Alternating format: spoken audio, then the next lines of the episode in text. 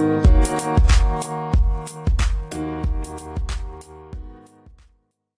hello, everybody, and welcome to this week's edition of the Bible Breakdown. Very excited to be in the first epistle of John today. So we're going to be in First John, um, running through the first three chapters. And uh, so this letter is written from, you guessed it, from John. And this is John, the disciple of Jesus. Um, and he is writing uh, mainly for some people who have been uh, under persecution, um, some people that have been experiencing false teaching.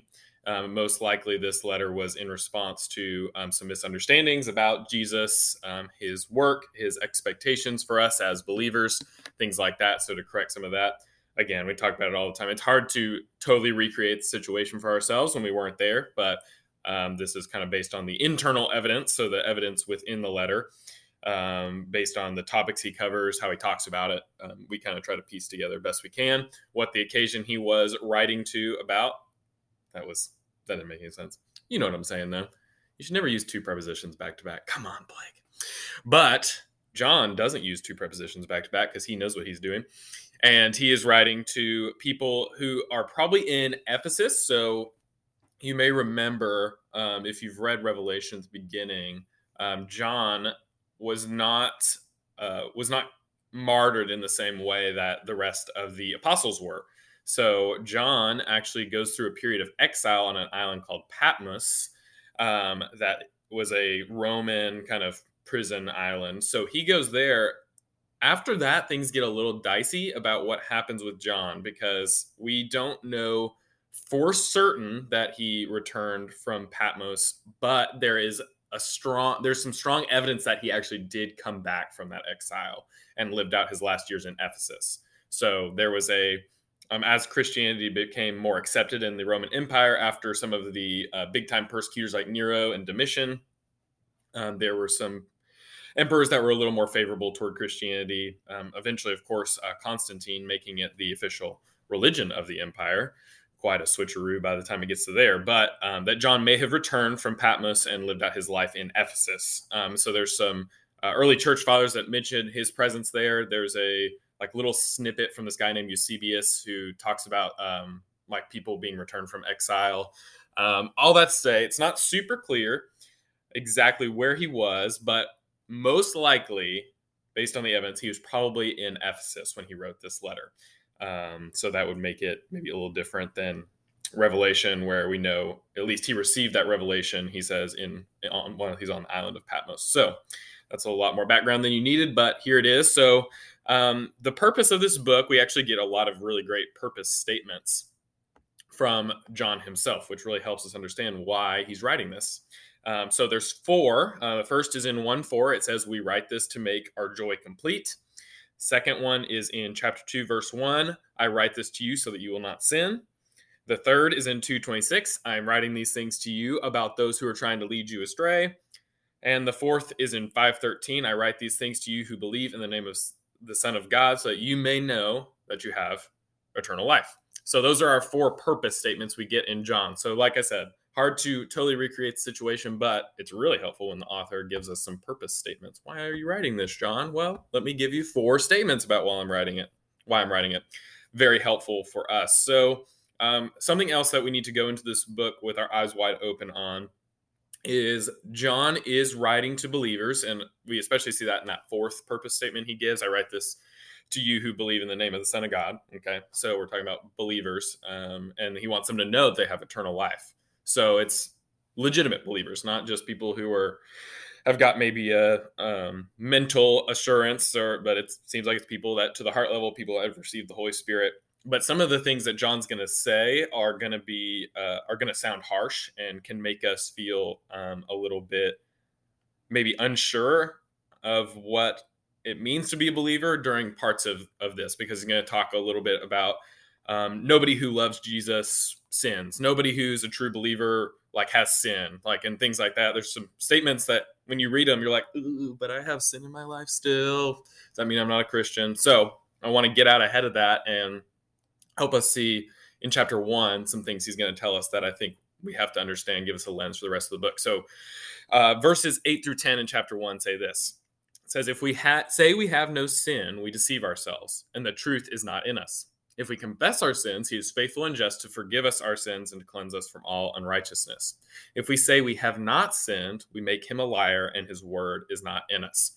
So, here in the first chapter, John tells us if we pretend that there's no sin in our life, that we are deceiving ourselves and that the truth is not in us if we say that we have no sin. Then in verse 10, he says, if we say we have not sinned, we make him a liar. So we make Jesus a liar if we say we have not sinned. So the tenses are also fairly helpful for us in these verses to help us understand. Um, so verse 8, it's in the present tense if we say we have no sin. So if we say that we presently do not have any sin, we deceive ourselves. So that seems to be a pretty good indication that he knows, and we're going to get into some other things that help us understand that too, that he is not saying that Christians don't still have sin in their life, that we still need redemption, we still need God, God's grace every day. Um, and then the second one in verse 10 is actually a perfect tense. So the perfect tense in Greek is one of the most um, one of the most meaningful tenses, and it typically describes a past reality with future implications. So basically saying, uh, if we say we have not had, we have not sinned in the past, and that it has consequences for us currently. So that's kind of the idea. Um, so if we talked about Christ has given himself up for us, it's, something he did in the past that has present implications for us as believers. So if we say that we do we have not sinned in the past and that it does not still currently affect us, then that's what he's saying makes him a liar. So that perfect tense, that present tense, uh, gives us a good indication that it's not just like, oh, if we said we didn't sin before we had Jesus, then we're deceiving ourselves. I think he's recognizing that believers have sin currently. And actually, we're going to see this as well in the next passage. So we'll start with uh, verse 2, 1 through 6, um, and we'll get a little bit even more background It says, My little children, I'm writing these things to you so that you may not sin. But if anyone does sin, we have an advocate with the Father, Jesus Christ the righteous. He is the propitiation for our sins, and not for ours only, but also for the sins of the whole world. And by this we know that we have come to know him, if we keep his commandments. Whoever says, I know him, but does not keep his commandments, is a liar, and the truth is not in him. But whoever keeps his word, in him truly the love of God is perfected. By this we may know that we are in him. Whoever says he abides in him ought to walk in the same way in which he walked. Okay, so we'd read one of those purpose statements already from verse one, but and again, he's making this concession. But if anyone does sin, we have an advocate with the Father, Jesus Christ the righteous. So again, an acknowledgement that there is still sin in believers. Now, one, we also read one of those statements that can make you kind of recoil in fear when he says, "Whoever says I know him but does not keep his commandments is a liar."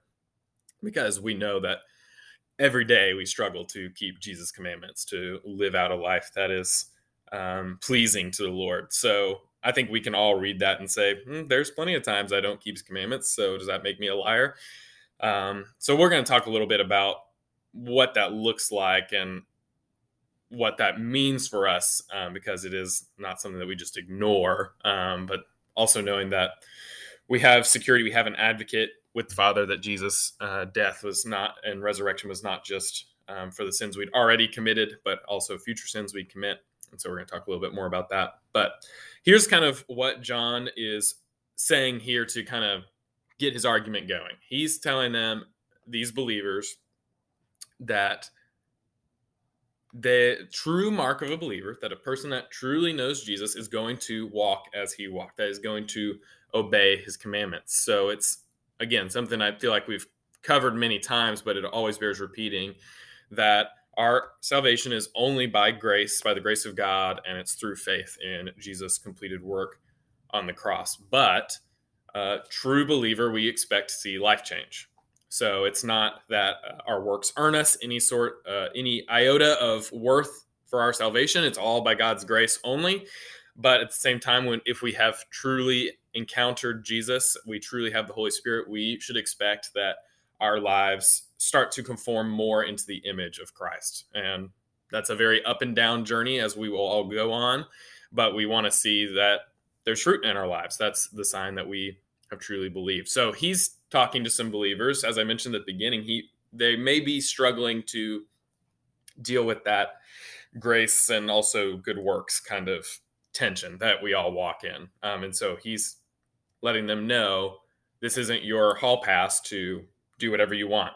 Everyone who actually believes in Jesus should be trying to keep his commandments, should be able to be trying to walk in the way that he walked. And so throughout the uh, next two chapters, we're going to see, uh, I'm going to identify three ways that he wants these believers to obey. And so therefore is also talking to us, wants us to obey in this way. So the three ways, I won't spoil them. We'll find them out on the way. So the first one, though, I will go ahead and spoil because we're going to talk about it right now, is he wants these believers and he wants us and God wants us to love the brothers and sisters in Christ. So we see this and this one comes up a lot throughout these passages. So the first we see is here in chapter 2 verses 7 through 11. It says, "Beloved, I'm writing to you no new commandment, but an old commandment that you had from the beginning. The old commandment is the word that you have heard. At the same time, it is a new commandment that I'm writing to you, which is true in him and in you, because the darkness is passing away and the true light is already shining." Whoever says he's in the light and hates his brother is still in darkness. Whoever loves his brother abides in the light, and in him there is no cause for stumbling. But whoever hates his brother is in the darkness and walks in the darkness and does not know where he is going because the darkness has blinded his eyes. And I'll go ahead and skip down to chapter 3, 11 through 14, where he's going to give us another uh, another indication of this. It says, For this is the message that you have heard from the beginning, that we should love one another. We should not be like Cain, who was of the evil one and murdered his brother. And why did he murder him? Because his own deeds were evil and his brothers were righteous. Do not be surprised, brothers, that the world hates you. We know that we have passed out of death into life because we love the brothers. Whoever does not love abides in death. So, this first thing that he wants these believers to know, the first sign that he wants them to show that shows that they have had a life changing encounter with Jesus is that they love the brothers and sisters in Christ, that they love their fellow believers. Okay. So, this is one of the most enduring commands in all of Scripture. And John alludes to this in both of those passages that I read. I'm writing to you no new commandment. So, we know that um, the uh, the greatest commandment, right? Somebody asked Jesus, What's the greatest commandment? He tells them, Love the Lord your God with all your heart, soul, mind, and strength, and love your neighbor as yourself. So he gives him that. Um, so that's obviously shortly before John is writing. And by shortly, I mean a couple decades. But um, this is a command that has existed really for almost all time. Uh, the first time we see love your neighbor as yourself is actually in Leviticus. I know not a lot of us spend a ton of time in Leviticus because it's kind of icky sometimes, but there are lots of great things in there. So I'd encourage you, if you never have, to read it. And it does show us some things about God's character, God's heart.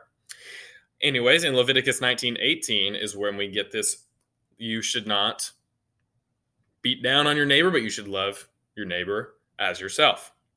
Okay, so again, this is no new commandment. Loving your neighbor as yourself, as a God commanded the Israelites then, he's commanding us now that that is how we are to treat one another. We are to show one another love. And the truth is, we cannot love Jesus well, we cannot love God well without loving one another.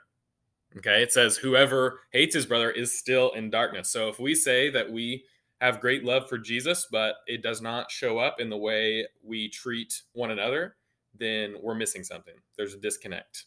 There's a reason that when Jesus is asked what the greatest commandment is, that he says to love the Lord your God and to love your neighbor as yourself, that they're not separate. They're completely intertwined. Our love for God should result in our love for the brothers and sisters.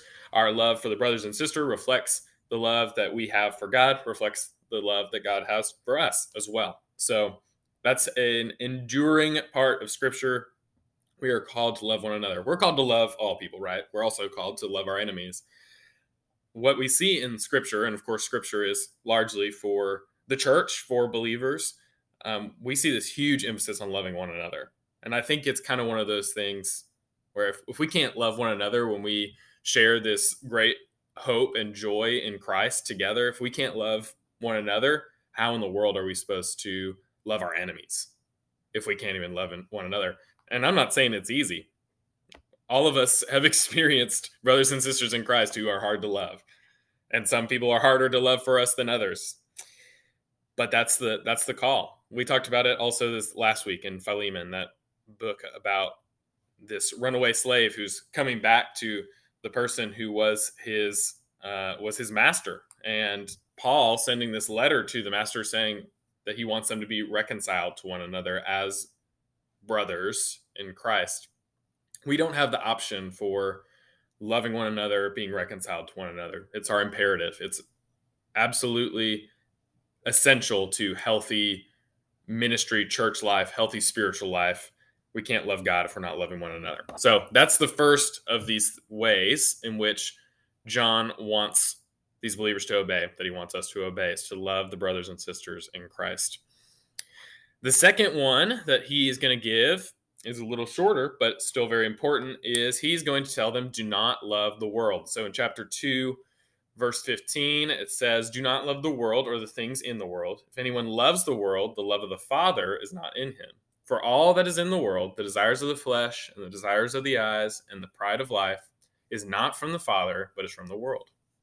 And the world is passing away along with its desires, but whoever does the will of God abides forever. So he tells them, do not love the world. So John um, is uh, one of the of the writers of the New Testament. He is one of the ones who follows um, some recognizable patterns the best. So, John, in his writing, whether it's in uh, the Gospel of John or whether it's in the epistles, there's a, a lot of times a darkness light motif that he's going to jump into. We already have seen that when he said darkness has passed away, the um, true light is already shining. Um, he often uses that darkness versus light motif to um, explain spiritual things. Another thing that is pretty common in John is his use of the term the world and how he describes it. So in John, when you are reading the world, uh, not that it works this way every time, but the thing you should suspect whenever you see him refer to the world in his writings is that he's referring to sinful, unrepentant humanity. That that is what he has in mind. And I think for those of us who have been in in church long enough, we we kind of maybe know that uh, symbolism of the world symbolizes those that are part from God. But that's what John is going for here. Don't love the things of sinful humanity, the things of sinful humanity. If you love sinful humanity and the things of sinful humanity, you cannot love God. So that's what he's telling his readers, what he's telling us is that a love for things that are apart from God, a love for things that are are sinful, um, can, does not coexist with a love for God. And that seems pretty simple, right? Like, oh, yeah, if we love sin, how are we going to love God well? And sometimes we don't necessarily realize what role these things of the world have in our lives. So there are sins in our lives that we recognize as sin, but we may not recognize how much we truly have come to value and love them there are things in our lives that as much as we want to get rid of them, the thing that's keeping us from getting rid of them is because they have become useful and valuable to us. Let's not think that sin is just this thing that we are like, oh, yeah, that's obviously yucky. I don't want it. And it's so easy to let go of. The reason that sin persists in our lives is because we've found some sort of value in it. Okay, so that may be um, if you know maybe a sin I struggle with is pride. I've found that doing these things that puff me up have had really positive impacts in the business world. Uh, let's say if I have harbored like a temptation toward lust, I have found that this temptation toward lust has presented me something, whether it be enjoyment, stress relief, whatever it may be. If I struggle with gossip, I've found that this gossip makes people like me better because I have all the dirt. So it's become precious to me. And I think these things sneak up on us. I don't think we always think of it in that way, but it's true. And that just really shows our sinfulness that we recognize that in the world, in a worldly sense, these sins give us something in return. And that's why they tend to stick around. So to truly love God and to truly put aside the things of the world costs us something. Now, ultimately, what it costs us is something that is already passing away. Like he says in 17, the world is passing away along with its desires. Those sins that we hold on to that give us some perceived benefit in the world, all of that is passing away. But sometimes it's hard for us to have that eternal perspective. And so, what John is telling us is don't love those things. Those things are worthless.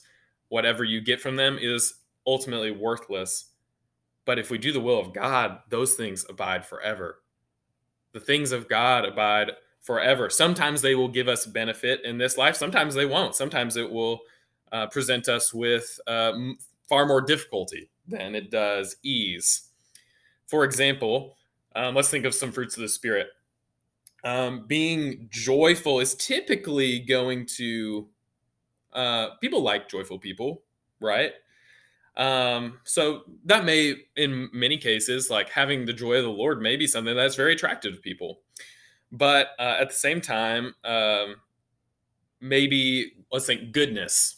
What is goodness? Sometimes goodness is opposed to what the world thinks is good. So when we stand up for something that is goodness in the kingdom of God, that's not in the kingdom of the world, that could result in you being on the outside looking in in terms of some of those uh, worldly things. So we have to recognize that uh, the things of God are the things that are eternal, but they don't always give us the benefit we're looking for here. Sometimes our love of the world, we don't realize it's a love until we realize what it costs to give it up. And so that's what he's telling us. These things are going to be taken from you. Give them up willingly. Do something that is eternal. Do something that is a desire of God, not a desire of the world, not a desire of the flesh, that sinful part of us that exists. So that's his second command is that we do not love the world. And so the third that he's going to talk about is he's going to tell us to not make a practice of sinning. So this is kind of getting back to what we talked to at the very beginning that we recognize there's sin in our lives and if we say that there's not then we are liars and we make Jesus a liar. But at the same time, people who believe in Jesus, there should not be this practice of sinning. So here's what he says uh, in chapter 3, verse 7. Says, Little children, let no one deceive you. Whoever practices righteousness is righteous, as he is righteous. Whoever makes a practice of sinning is of the devil, for the devil has been sinning from the beginning. The reason the Son of God appeared was to destroy the works of the devil. No one born of God makes a practice of sinning, for God's seed abides in him, and he cannot keep on sinning because he's been born of God.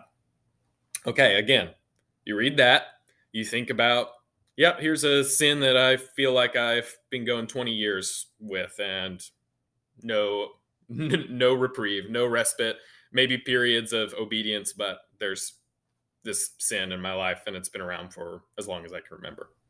Okay. And that kind of makes us, again, we start to get a little sweaty. We start to get a little itchy, saying, oh, does that mean I'm not a believer? Well, here's, I think, what we have to recognize. First, what he's saying is if if our ideal is to practice sinning, then that is from a place of sinfulness. That makes sense, right? It's from the devil. It's not of God. If we want to make a practice of sinning, that is not of God. And in fact, Jesus appeared so that we would not be enslaved to that. So, because of our sin nature, before we are redeemed, before we have the Holy Spirit, we have this sinful nature that we really cannot keep under control. And we are we are sinners, and there's nothing we can do to not be sinners. So he's saying Christ came to destroy the works of the devil so that people don't have to continuously practice sinning like he did before we believed in Jesus. So that's the first thing is if we're making a practice of sinning, we are not acting out of an identity that is in Christ. And we're we're really not living a life that follows in what Christ wants for us, that what he came to die for, that what he came to sacrifice so that we could live in freedom and obedience. But then also we have to remember that we have a different view of our sin now if we've believed in God. It says he cannot keep on sinning because he's been born of God.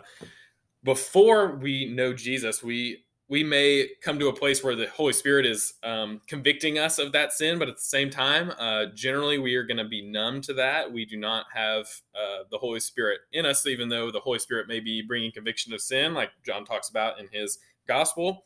But we can keep on sinning and really not have a problem with it because we don't have the Holy Spirit to bring it, that that change in us. So we are we are fine if we keep on sinning but once we have the Holy Spirit, we're not fine continuing sinning. Once we believe in Jesus, we know his word, what he expects of us, what he's done, the love we have for him. We, we are not comfortable the same way we were before we knew him. So no one born of God makes the practices of sinning, for God's seed abides in him. He cannot keep on sinning. You won't keep on sinning in the same way if you are truly a believer in Jesus. And that doesn't mean that, oh, and my all my sin was totally eradicated. Remember, if we say that, we make him a liar the truth is not in us. We deceive ourselves. But at the same time, we can't keep on sinning the way we were before. If there's no change in how I feel about my sin, my practice of sin, then I need a heart check. I need to be honest with myself. Like, is this something I really believe, or is this just something I'm kind of going up, going along with, going with the flow? So, anyone who's born of God, the way that we interact with our sin, the way that we live out our sin is different. So that sin may still be present in a struggle, but it's no longer a this is how I live and this is how I like it. So that makes a change. So that's I think what John is telling. Don't make a no one who loves God continues to practice sinning in the same way that you did before. And that if we have deeply rooted sin um, in our lives, you know, it may take a, a long time to get it out because again, sometimes we find those sins to be helpful to us in some way. So that's what he's telling his readers here is no one born of God is going to continue sinning in the same way. You can't live with the same peace that you did before because there's now a, a Holy Spirit that is helping to guide us into into truth. So as we conclude, I want to just read this last part of chapter 3, which I think gives us a nice conclusion and helps wrap a lot of this up. Says, By this we shall know that we are of the truth and reassure our heart before Him. For whenever our heart condemns us, God is greater than our heart, and He knows everything. Beloved, if our heart does not condemn us, we have confidence before God. And whatever we ask, we receive from Him because we keep His commandments and do what pleases Him. And this is His commandment that we believe in the name of his Son, Jesus Christ, and love one another just as he commanded us. Whoever keeps his commandments abides in God, and God in him. And by this we know that he abides in us, by the Spirit whom he has given us. So there's a, a ton of depth to this passage, and I just want to cover it quickly. First, this realization that sometimes our hearts condemn us. Sometimes we read these things, and I feel condemned that my faith in Jesus is not legitimate. But what's to say? God is greater than our heart. He knows everything. Okay. This is how we shall know the truth and reassure our hearts before Him that even when uh, we are struggling in sin, even when we're struggling in doubt, that God is greater than those struggles that we have in our heart. That's a comfort that we have, even in the midst of this when we can feel like real bad people. And it says, if our heart does not condemn us, if we own up to who we are in Christ, we can have confidence before God, that we can come to Him and ask Him. And it says, because we keep His commandment and do what pleases Him. And this is, I think, we can't miss this in verse 23 and how this applies to the rest of what we've been talking. This is His commandment that we believe in the name of His Son, Jesus Christ, and love one another just as He commanded us. Whoever keeps his commandments abides in God and God in him. And by this we know he abides in us by the Spirit whom he has given us. So ultimately, obedience to the commands of Christ, to the commands of God, are to believe. That's what pulls this all together.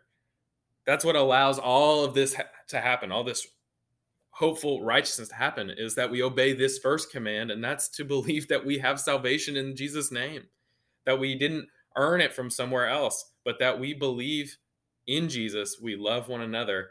And this is how we know that we abide in him through the Holy Spirit. The Holy Spirit's our seal even when we're not living up to what John would have us do in obedience to Christ. We know that the greatest commandment here is that we love God and one the way we love God is by saying I believe in Jesus.